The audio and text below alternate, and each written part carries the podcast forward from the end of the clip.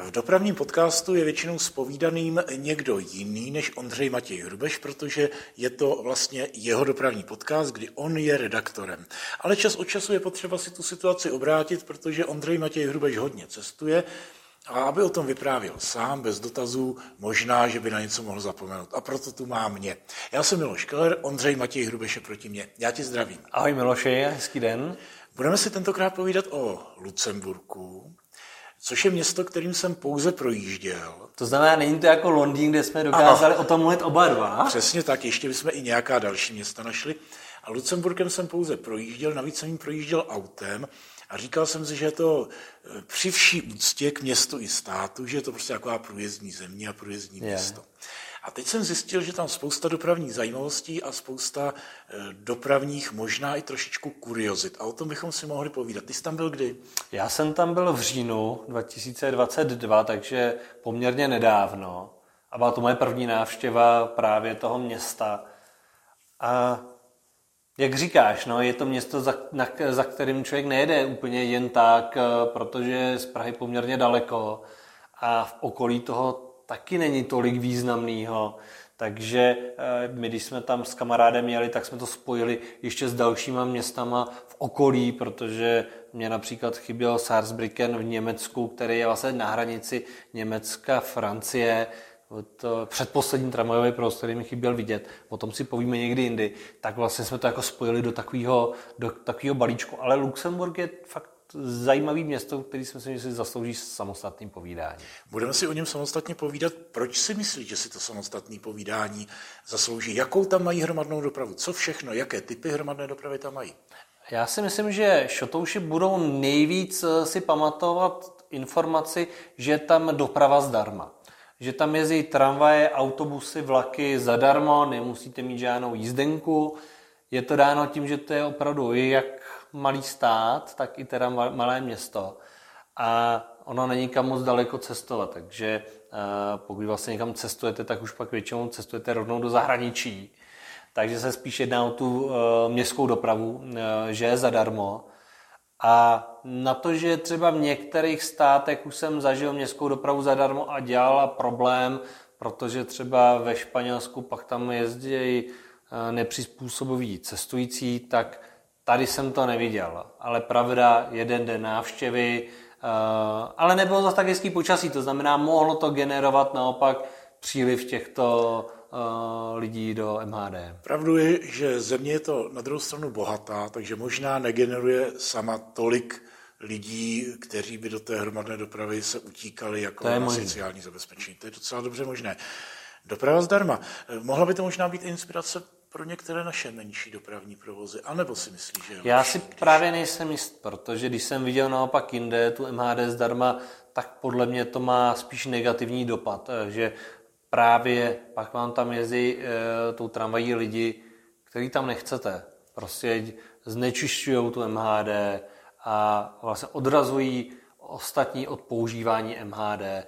Já si nemyslím, že by měla být MHD nějak drahá, ale zkrátka i ta levná jízdenka je určitý regulační vstup na tom eh, vstoupit do té tramvaje. A vidíme to v Praze, kdy spousta nepřizpůsobových cestujících v MHD taky je a jediná možnost, jak je vykázat z vozu, je na základě toho, že nemají platnou jízdenku. Málo kdy se stane, že by dopravní podnik řešil, že někdo znečišťuje svým oděvem sedadlo, madlo eh, a tak dále, nebo že chemicky zapáchá, nebo jak to říct. Jo, že zkrátka tohle tam vlastně není. Za to, když nemá jízdenku, tak zkrátka tento vykázání z toho vozu proběhne. Tady to si mhm. myslím, že je vlastně ta důležitá věc. Ale může možná MHD zdarma fungovat na nějakém malém městě, kde vlastně to tolik nestojí, Slouží to opravdu k návozu dětí ráno do školy, babičky na, k lékaři na nákup a ve výsledku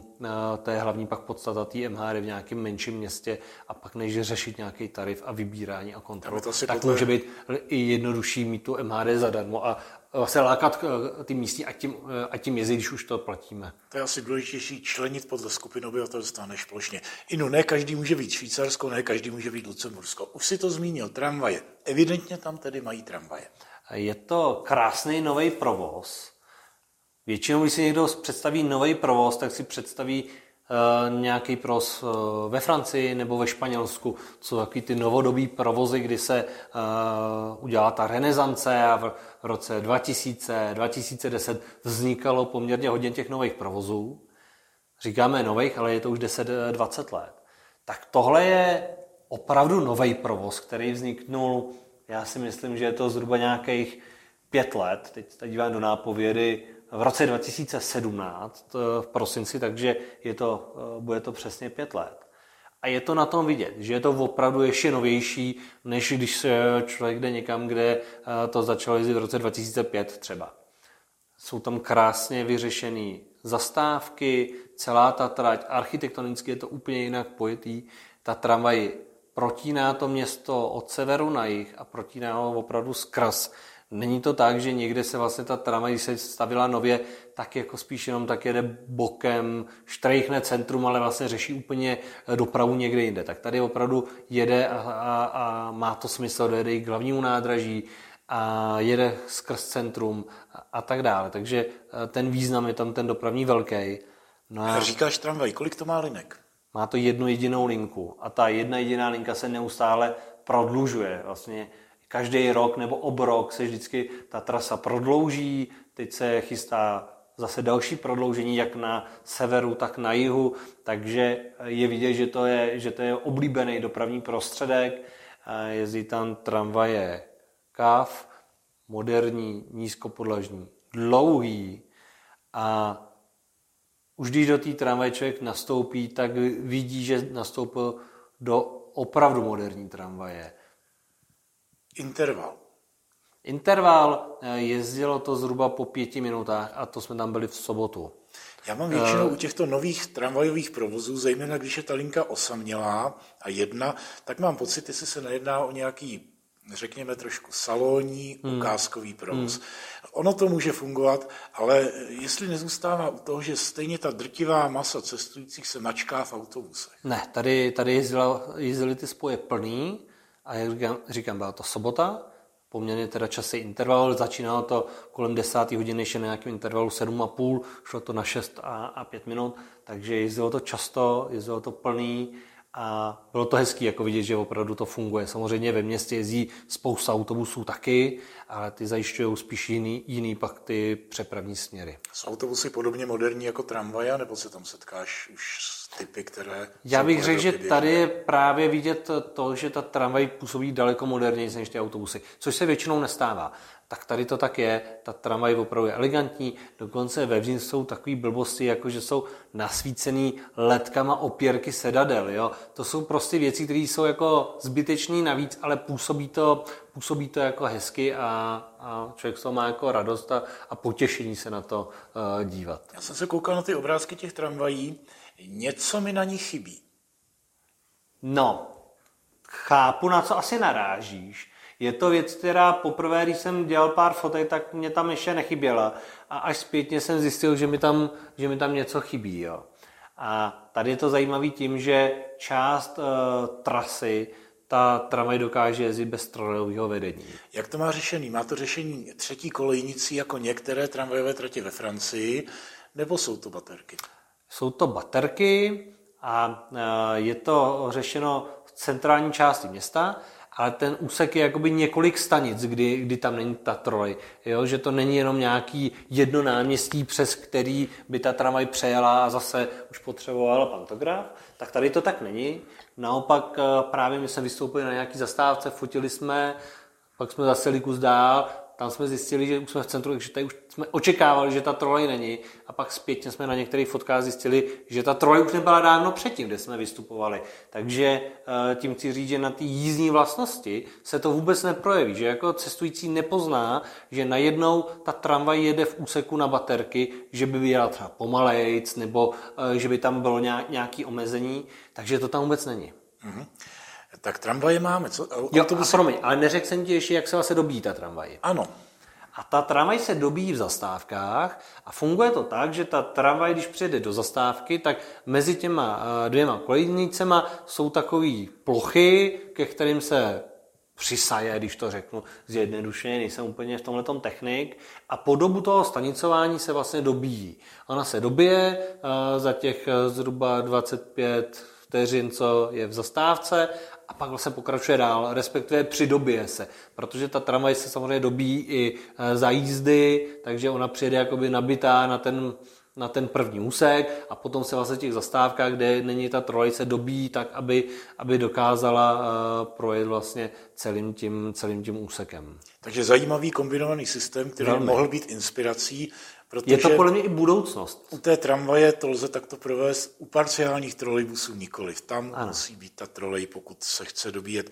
Tramvaje máme, autobusy máme, Metro předpokládám, že tam není. Nemají, nemají, je to jenom 100 tisíc obyvatel, jenom 120. A co dalšího zajímavého je z hlediska dopravního v Lucemburku? Je tam zajímavá lanovka. Je tam lanovka, která vede od jedné ze stanic tramvají a spojuje tramvaj a vlak, ale protože uh, tramvaj jede vlastně nahoře na kopci a pak vlastně překonává údolí po mostě, ale v vlak jede v údolí, vlastně, kde je i řeka, tak mezi tím to překonává lanovka.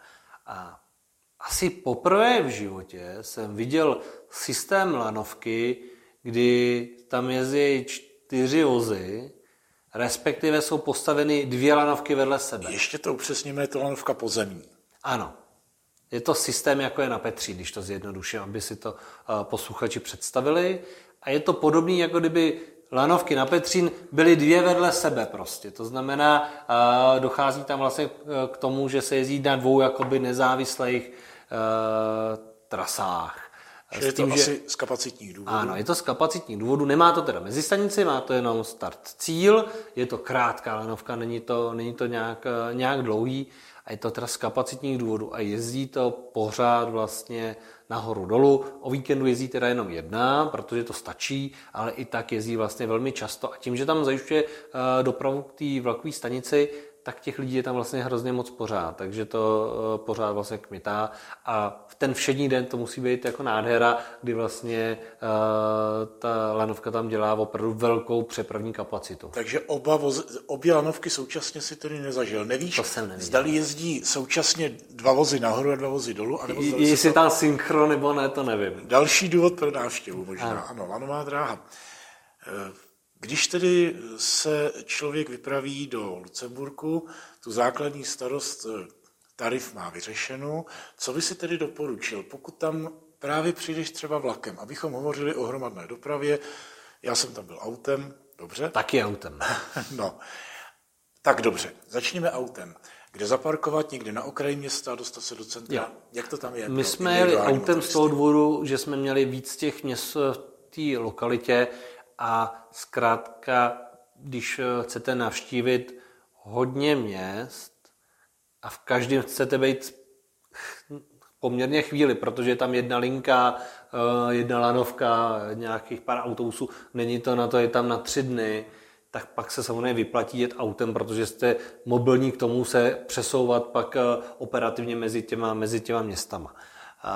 My jsme využili parkoviště u obchodního centra, který je na severu kousek od eh, kampusu univerzity, kde jsme mohli o víkendu snad pět hodin parkovat zadarmo, takže eh, to byla pro nás vlastně jasná volba, ale jinak tam eh, funguje i síť jakoby parkoviš P plus R, takže pro tady to je to město vlastně přizpůsobený.